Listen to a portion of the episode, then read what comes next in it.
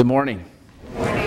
You would turn your Bibles to Luke chapter 14. I hope you have had a wonderful July 4th weekend.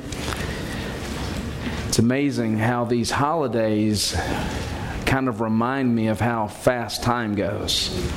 Uh, there's something unique about holidays that just remind me how our lives are like a breath. In fact, I heard Nate and Seth talking yesterday, and Deion Sanders, the, the football player, was brought up between them. And Seth was asking Nate about Deion Sanders, and Nate said, "Yeah, he, he's a he's a guy who played back in the 1900s." I mean, we're we're in the 13th year of the 21st century, and um, and perhaps that's why this passage today uh, is so important to us. One of the reasons is because time is a vapor, and we need to be prepared for eternity. If you look with me in verse 25. At this point, Jesus has left a, a, dinner, a Sabbath dinner, where he had a conversation with the religious leaders of his day. And it says, Now great crowds accompanied him, and he turned and said to them, If anyone comes to me and does not hate his own father and mother and wife and children and brothers and sisters, yes, and even his own life, he cannot be my disciple. Whoever does not bear his own cross and come after me, and he cannot be my disciple. For which of you desiring to build a tower does not first sit down and count the cost, whether he has enough to complete it? Otherwise, when he has laid a foundation and is not able to finish, all who see it begin to mock him, saying, This man began to build and was not able to finish. Or what king going out to encounter another king in war will not sit down first and deliberate whether he is able with 10,000 to meet him who comes against him with 20,000? And if not, while the other is yet a great way off, he sends a delegation and asks for terms of peace. So, therefore, any one of you who does not renounce all that he has cannot be my disciple. Salt is good, but if salt has lost its taste, how shall its saltiness be restored? It is of no use either for the soil or for the manure pile. It is thrown away. He who has ears to hear, let him hear. Father, we know that every text is inspired of God and comes to us as the inerrant, infallible, authoritative word from the living God.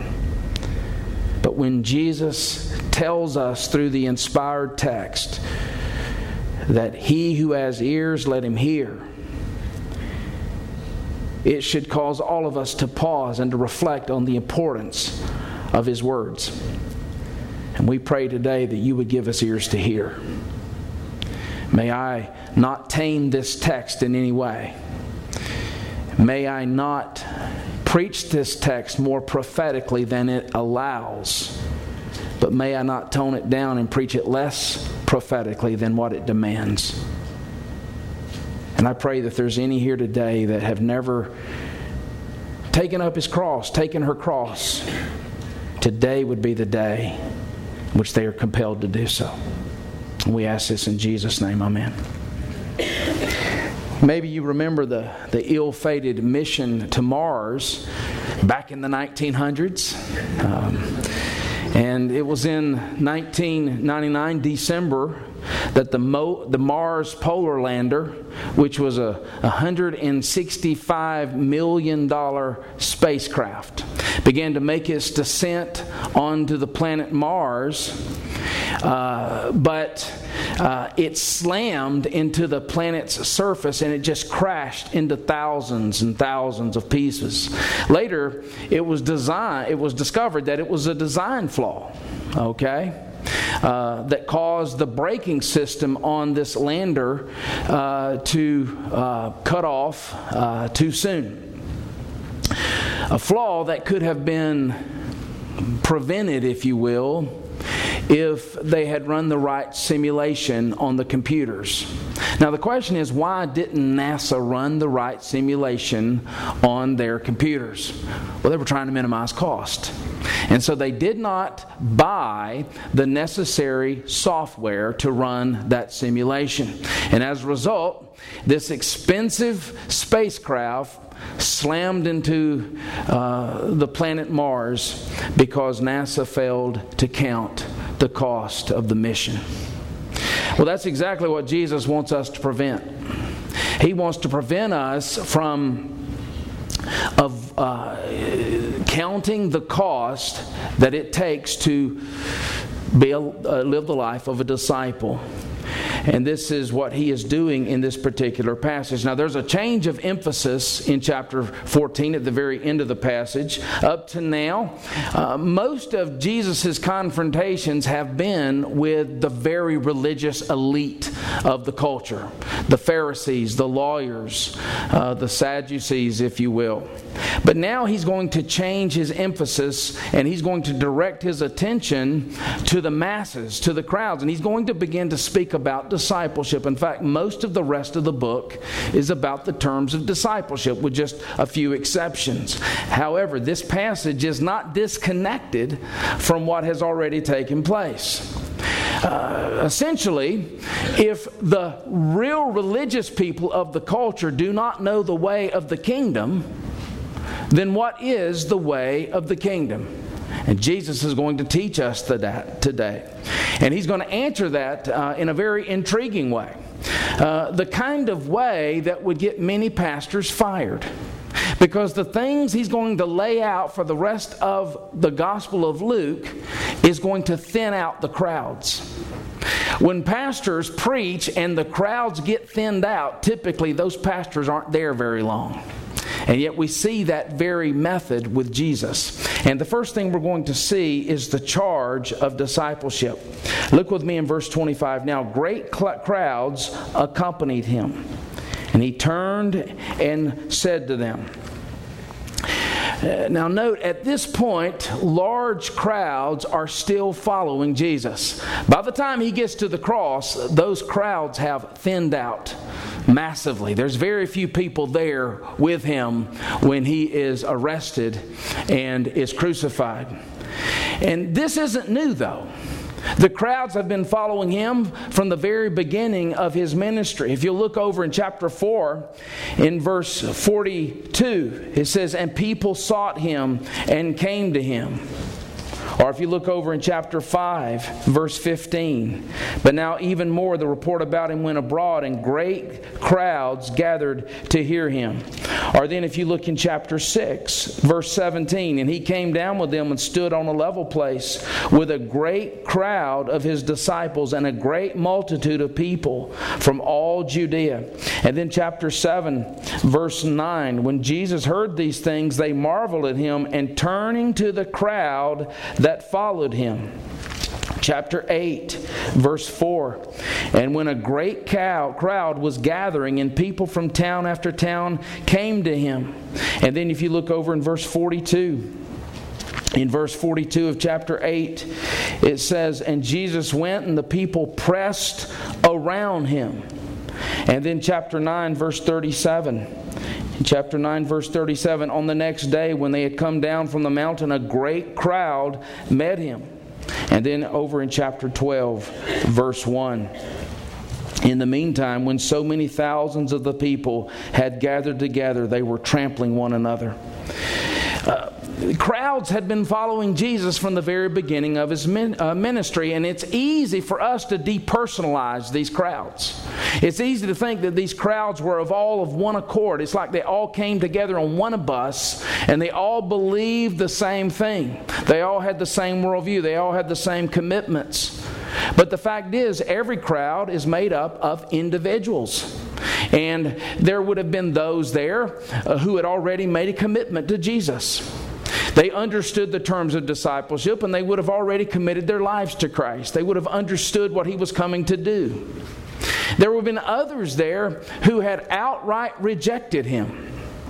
They were following Him out of just pure curiosity. Uh, they would never turn from their sins. They would never repent. They would never believe in the finished work of Jesus. They were just hostile to him. We've seen the Pharisees following him in that way. There would have been others there. They were interested, they were respectful. They had sensitivities to Jesus. They recognized that this Jesus was unique. There was something peculiar about this man but yet they would never fully give their lives to Him. And they would have responded like we often respond to elevator music. Elevator music doesn't bother us, it doesn't provoke us. In fact, it can be even quite soothing, but elevator music doesn't make us dance. And it would have been those who had followed Jesus but never commit themselves to Him. And I would venture to say that this crowd would have been representative of virtually every church crowd in the world today. There would have been people there in every church crowd today that were like the crowds that we see in this passage. And all these various individuals that make up these, uh, this great crowd uh, has believers and has those who need to repent of their sins, those who need to trust in the finished work of Christ. It doesn't happen by osmosis. Well, in Jesus like fashion, and out of his own grace and out of his own wisdom and out of his own mercy, he's not going to spare anyone with this crowd. Uh, he's not, let's say, stirred with superficial human approval. Uh, it would have been easy with these crowds following him for him to want to give them what they wanted. But he was not in any way, um, you know, stirred by this superficial approval. Contrary to the way many churches uh, operate today, that seem to um, gauge success strictly by numbers. Okay? And that's why many churches have a lowest common denominator theology today. You go and, and, and you hear the preaching of the word, and there's very little theology, there's very little doctrine, there's very little scripture for that matter. It's just relevant topics to scratch ears of the congregation. Okay? That's the way many churches operate today. And so congregations are fostered um, that uh, believe that the primary task of the church, the primary task of the gospel, is not costly transformation and sacrifice, but pandering to the needs of religious consumers. But Jesus was different. Uh, large crowds did not enamor him. He was not impressed with this kind of superficial, casual spectator. He wanted recruits. And so, in order to have these kind of recruits that are going to persevere to the end, he had to lay out the cost up front. And we, as pastors and preachers, have that responsibility as well. It's not this kind of easy believism that is epidemic in American church life today. He, he communicates the cost of following Christ up front. And he, so he says in verse 26, in one of the most remarkable verses you'll read If anyone comes to me and does not hate his own father and mother and wife and children and brothers and sisters, yes, even his own life, he cannot be my disciple. Now, the word hate here, uh, the Greek word is mise. And the reason I give it to you is because it's the exact antonym to the word agape. What is agape? It's godlike love. It's costly love. It's absorbing the debt so that you can give grace to someone else. Well, hate is the exact opposite of the word agape. Now, this would have been quite a shocker, and I know that it, it is a shocker in this room this morning, and that's why the 19th century liberal Joseph Renan said of this text that Jesus was trampling underfoot everything that is human. But what this heretical Renan does not or did not understand is that Jesus is using what is known as a Hebrew idiom. All right? Now, what is an idiom? Well, an idiom is a regional figure of speech. All right? Every culture, every region has figures of speech. We even have sports idioms, if you will. Uh, a baseball idiom, for instance, may be uh, that you have ducks on the pond. Well, those aren't literal ducks. It just means that there are men on base. All right? In football, you have a sack. Doesn't mean you literally bring out a bag and cover the quarterback with it. A sack is where you tackle the quarterback behind the line of scrimmage when he's seeking to throw the ball. That's an idiom. And we have idioms in American culture that perhaps someone from another culture would not understand. If I said I, uh, I used a lot of elbow grease to wash my car, you don't take that literally. You understand what I mean by that is that it took a lot of hard work to wash my car. Or if, if something costs me an arm and a leg, what I'm saying is, it was expensive. Or if you're talking to me and I tell you I'm all ears, I'm not saying that I'm just one big auditory canal. All right? You know that I mean that I am listening, I am attentive to you. Well, this, uh, this particular statement was a Hebrew idiom. And we know that to be the case because there are other places where Jesus will say, Honor your father and your mother. He will say that the sum of the law is to love the Lord your God with all your heart, mind, soul, and strength, and your neighbor as yourself. If you took this statement here at face value without understanding it was a regional figure of speech, then we would have to say Jesus was contradicting himself, but that's not what he's doing at all. And in this idiom, what it literally means is you must love something more than you love something else. Okay? And that's why we will read in Romans 9 that Jacob I love, Esau I hated. Well, he doesn't mean that he literally hates Esau, but he has this unique saving love for Jacob that is more in uh, efficacy than, it is, than he has for Esau. And so Jesus is saying, if you don't love me more than you love all these other relationships, you're not worthy to be my disciple. In fact, Matthew uh, clarifies this. He says in Matthew 10 27, in a very similar text, whoever loves father or mother more than me is not worthy of me. And whoever loves son or daughter more than me is not worthy of me. Jesus is essentially saying that it's very possible to have a superficial, casual, and respectful love for Jesus and not be a true disciple. Those are potent words. Now keep in mind, these masses are following him, these crowds are following him, and We've seen in other texts they're even hungry. I mean, they are they are sacrificing to follow him, and yet he recognizes not everyone in the crowd is a true disciple.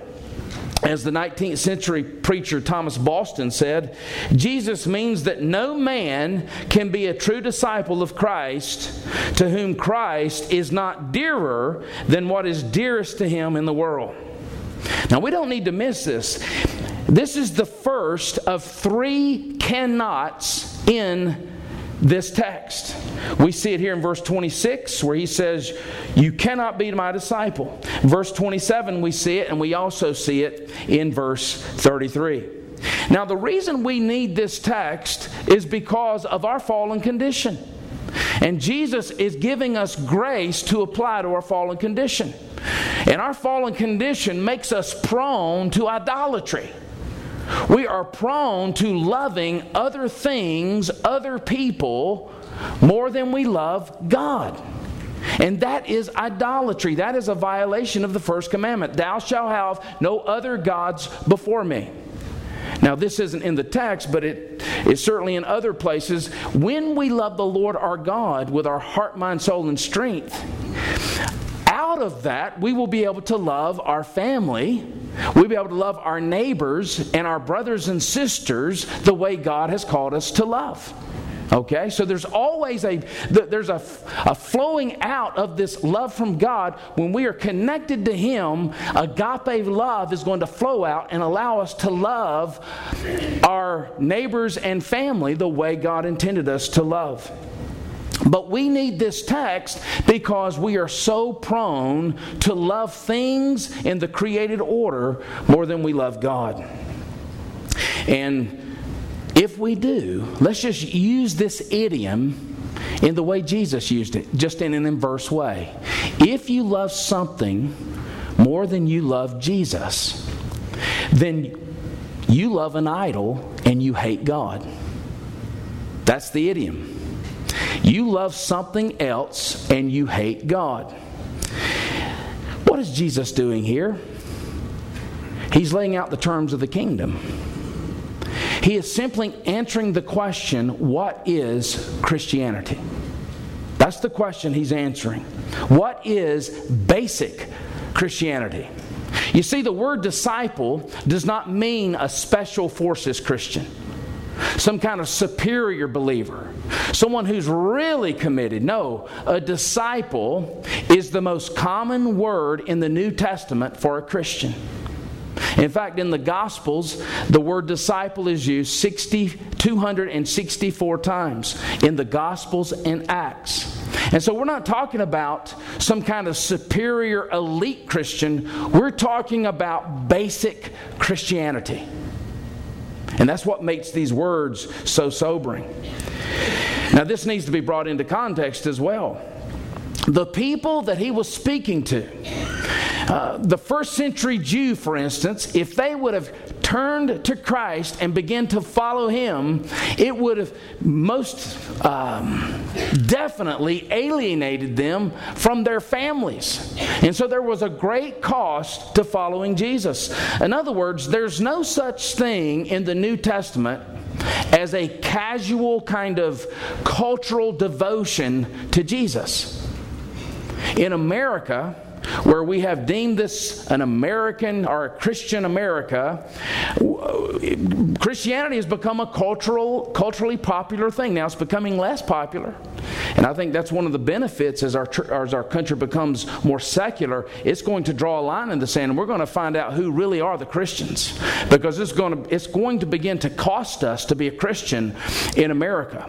But we somehow uh, bought into the idea that Christianity can be a casual thing because of the cultural um, popularity of it. And so, what we, we've traditionally seen, and I've seen this growing up, uh, the pattern is Friday night ball games, Saturday night movies, and Jesus on Sunday morning. Okay? And then work Monday to Friday. And Jesus is a, a, a piece in your calendar, but he's not your life. And Jesus says that's not true discipleship. That's masquerade Christianity. That is costume Christianity. Indeed, the, the price couldn't be any clearer than what we see in verse 27. Uh, look in verse 27. He says, Whoever does not bear his own cross and come after me cannot be my disciple. Of course, those who were going to die on the Roman cross would have to carry their crosses to the place where they would be crucified. That's the imagery that Jesus is painting there.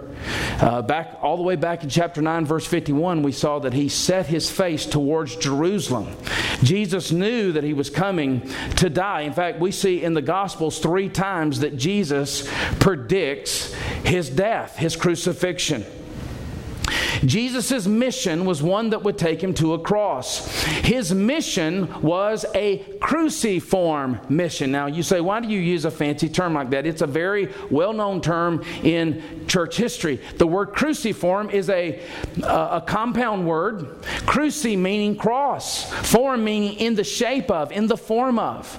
Jesus' mission came in the form of a cross. He came to die. And what Jesus is making clear here is that if we're to follow him as disciples, we must be cruciform disciples.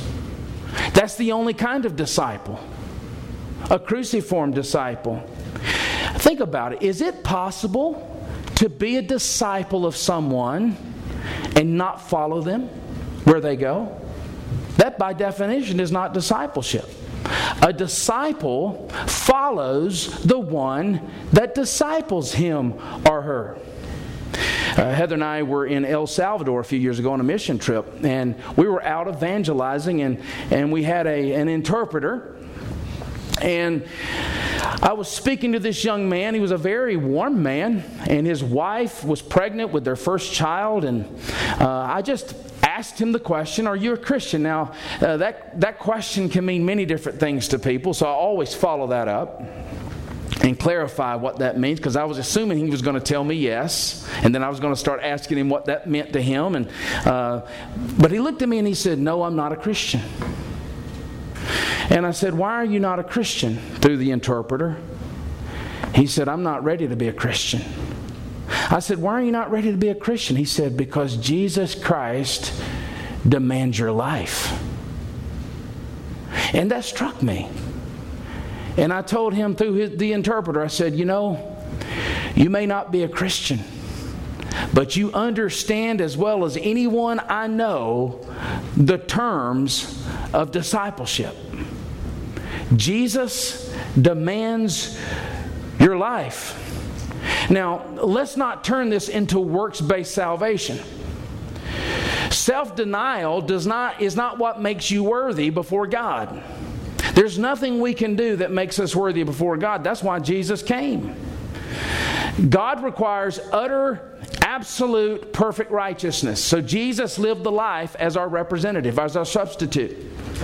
And God requires that sin be penalized and judged. And so Jesus, as our substitute, was judged in our place. And it's in trusting Christ that we are made worthy. But it does mean that one cannot follow Jesus except on the way to self denial, on the way to the cross. You understand that? That's the difference. Someone who is not on the way of self denial, someone who's not on the way of cross bearing, is not a disciple of Jesus Christ, no matter how many professions of faith he or she has made. And unfortunately, we've made this an American idiom that's toned it down. We hear about people bearing their crosses. So they'll talk about having to drive in a traffic jam to work every day. That's the cross I bear. Or having to inherit some kind of, uh, you know, school debt because of loans they had to take out when they went to school. That's the cross I bear. But Jesus is talking more than about inconvenience. He's talking more than about uh, putting up with some kind of inconvenience. The burden he is calling us to uh, is taking up a cross for the purposes of following him as a disciple. Jesus is saying, if you want to follow me, you must follow my path. In fact, in Luke chapter 9, he's already said, if anyone desires to come after me, let him deny himself, take up his cross, and follow me. For anyone who desires to save his life will lose it. In other words, if you live your life for yourself, you're going to lose it in the end. You're going to, you're going to stand before God and be judged. But if anyone desires to lose his life, he will save it. The cross was not an, an instrument of mere inconvenience. It was an instrument of slow, torturous death. And Jesus is speaking here of a lifestyle of daily death to self, daily death to sin, daily death to silence where you are too ashamed to share the name of Christ with those around you. It's a willingness to bear reproach for his name. Does that describe you? Does that describe you? That's what Jesus is calling us to. One commentator says it means the acceptance of sacrifice, suffering, persecution experienced in the wholehearted following of Jesus, and not just ordinary suffering. This includes our finances, our relationships, our reputation, our time, everything. Are we bearing our crosses? Jesus if you're not bearing your cross, you're not a disciple. No matter how many times you've responded to an altar call. Now, Jesus is going to give us three illustrations to drive this home. And that brings us to the consideration of discipleship. Look in verses uh, 28 to 30. For which of you desiring to build a tower does not first sit down and count the cost?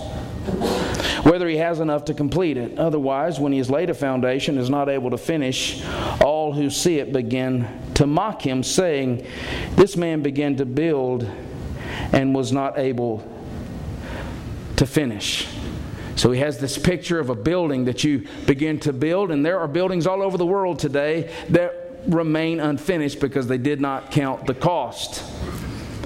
Jesus is saying there are many like that in the uh, Christian life. It's the picture of a, of a believer, uh, or professing believer, who out of the emotion of the moment, have these new kind of found priorities. I've met them here. I've had people come, Will you meet with me on a weekly basis? And all of a sudden they disappear and the FBI can't find them because they had a, a crisis moment in their life. And so they come to God, or so they think, and they think God's just going to bail them out. And when they realize that coming to God does not mean you're necessarily going to be bailed out of your sinful choices, they recognize I don't want to really pay the price after all. They, and so they disappear. Okay? Today, 27 years ago, can't believe it's been 27 years, but today, July the 7th, 1986, I left home to go play football at the University of Alabama. Um, and when we got there, as freshmen, we still had three weeks of summer conditioning before, uh, uh before camp started. And I'm telling you, I thought I was in shape. And after three weeks, I realized I didn't know what conditioning was. And after three weeks, we already had some freshmen quit. And then we went through three weeks, I kid you not, of three a days, three practices a day under Ray Perkins. The freshmen reported a week early, and so the freshmen had a week of three a days, and then the varsity reported, and we had two more weeks of three a days. At the end of those three weeks, more freshmen had quit. And then we went through our first off-season conditioning program in the spring, and by the time that off-season conditioning program was done, more freshmen had quit. At the end of my senior year, after four years there at the University of Alabama, more than half of our freshman class that had reported with me in July of 1986 was gone. They disappeared. Why? Because they loved the idea of playing football at the University of Alabama, but they had not counted the cost. And that's what Jesus is desiring that we avoid here. How many professing Christians are like that? They're proverbially on fire, man. They've got all these commitments, but six months and one year later, they've disappeared. And because of a flawed understanding of eternal security, and let me say, I strongly hold to the doctrine of eternal security. I believe it's taught in the Bible, but not the flawed understanding that we see in much of Southern Baptist life. Because eternal security is not just that I have greasy grace and I can do anything I want to do and I'm never going to lose my salvation. If you see it that way, you were never saved. Because grace not only saves you from the penalty of sin, it saves you from the power of sin. You recognize that. You've been given new birth. You're new. You have a new disposition to sin.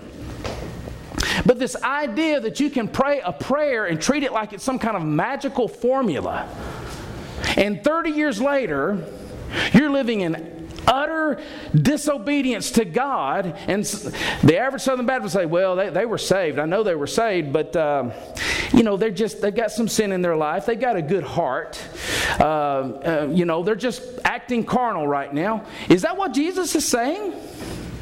We need to let our doctrines be formed by the scriptures. Amen. That's not what Jesus is saying. Jesus if you don't take up your cross and this is not representative of your life, you're not a true disciple. We've already seen the, the parable of the soils. There's a kind of soil that receives the word, but when the trials and the vicissitudes of life come, it falls by the wayside. It was never saved. And Jesus is saying, You need to count the cost. And that brings us to the next story. He says, Or what king going out to encounter another king in war will not sit down first and deliberate whether he is able with 10,000 to meet him who comes against him with 20,000? And if not, while the other is yet a great way off, he sends a delegation and asks for terms of peace. Now, this is a tougher story to interpret. And there are all kinds of positions on what he is getting at here. But one thing is for certain there is a, a king with lesser resources, a lesser king, if you will, who's faced with a confrontation with a greater king who has greater resources. And he is left to defend himself. Now, the question is who's the weaker king? Well, there, there's no question there. That's us. We're the weaker king in this story. We're the ones with the lesser resources, if you will. The question is who's the stronger king? Who's coming against us? Well, in one sense, you could say it's the devil, and there is a personal devil that comes against us. But I don't think that's who it's referring to here. I think the greater king who comes against us is God Himself. You recognize that there is wrath on sin. There is judgment that is coming to those who refuse to repent.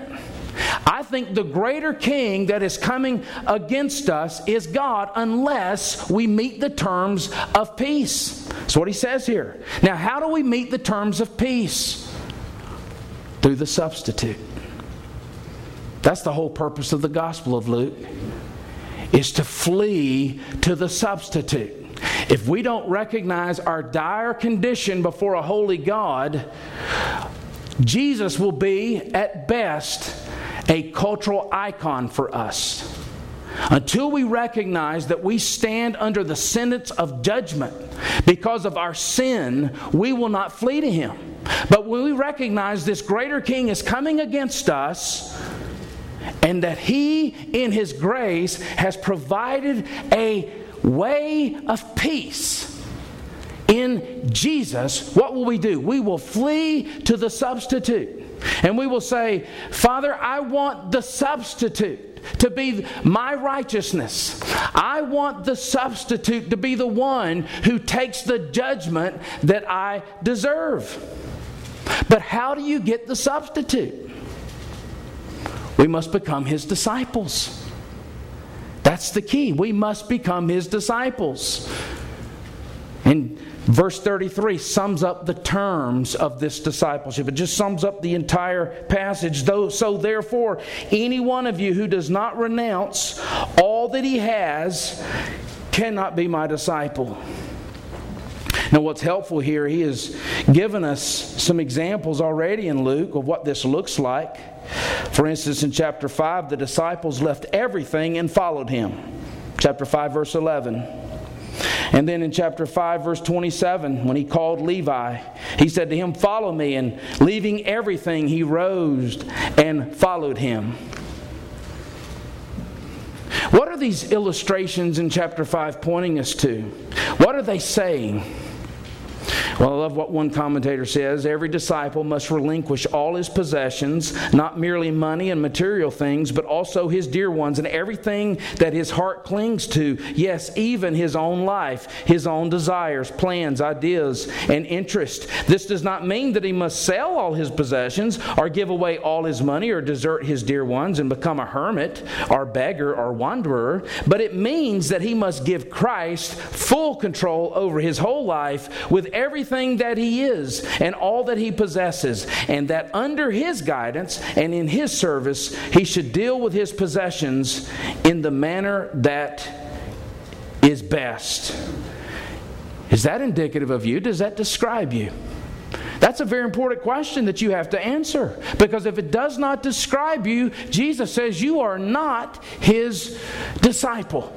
And then he closes this passage with the cost of non discipleship. If you refuse to meet the terms of discipleship, and there is a great cost to discipleship, that is bearing a cross, consider the cost of non discipleship. He says, Salt is good, but if salt has lost its taste, how shall its saltiness be restored? It is of no use either for the soil or for the manure pile. It is thrown away. He who has ears to hear, let him hear. In a nutshell, what he is saying here if we are not disciples of Jesus, then we are of no spiritual use. And there's a great cost to being of no spiritual use. We'll waste our lives, first of all. And a wasted life is a terrible thing to waste. But of more importance, there will be a judgment that awaits us for all eternity an eternal, conscious judgment. That's the cost of non discipleship. Requires a cross, is what Jesus is saying. Now, as we wrap this up, I think it's important that we understand here that this does not describe any of us perfectly. This text does not describe any single person perfectly. In fact, there's only one who actually literally took up his cross. Okay? But it does show us the way of discipleship. And these kind of realities should be ever present, growing in our lives as evidence of the new birth, of regeneration. In fact, our whole hope is based on the fact that He did bear his cross for us. But this is just one of the many ways Luke describes what it means to be a Christian. Let me give you just a few. In chapter 9, he has already said we must take up our cross daily. Chapter 9, verse 23. In chapter 13, verse 3, it says we must repent. Chapter 7, verse 50, we must believe and have faith. Chapter 9, verse 24, we must lose our lives. In chapter 8, verse 21, we must hear and do God's will. In chapter uh, 12, verse 8, we must acknowledge Jesus. And in chapter 13, verse 24, we must enter the narrow door.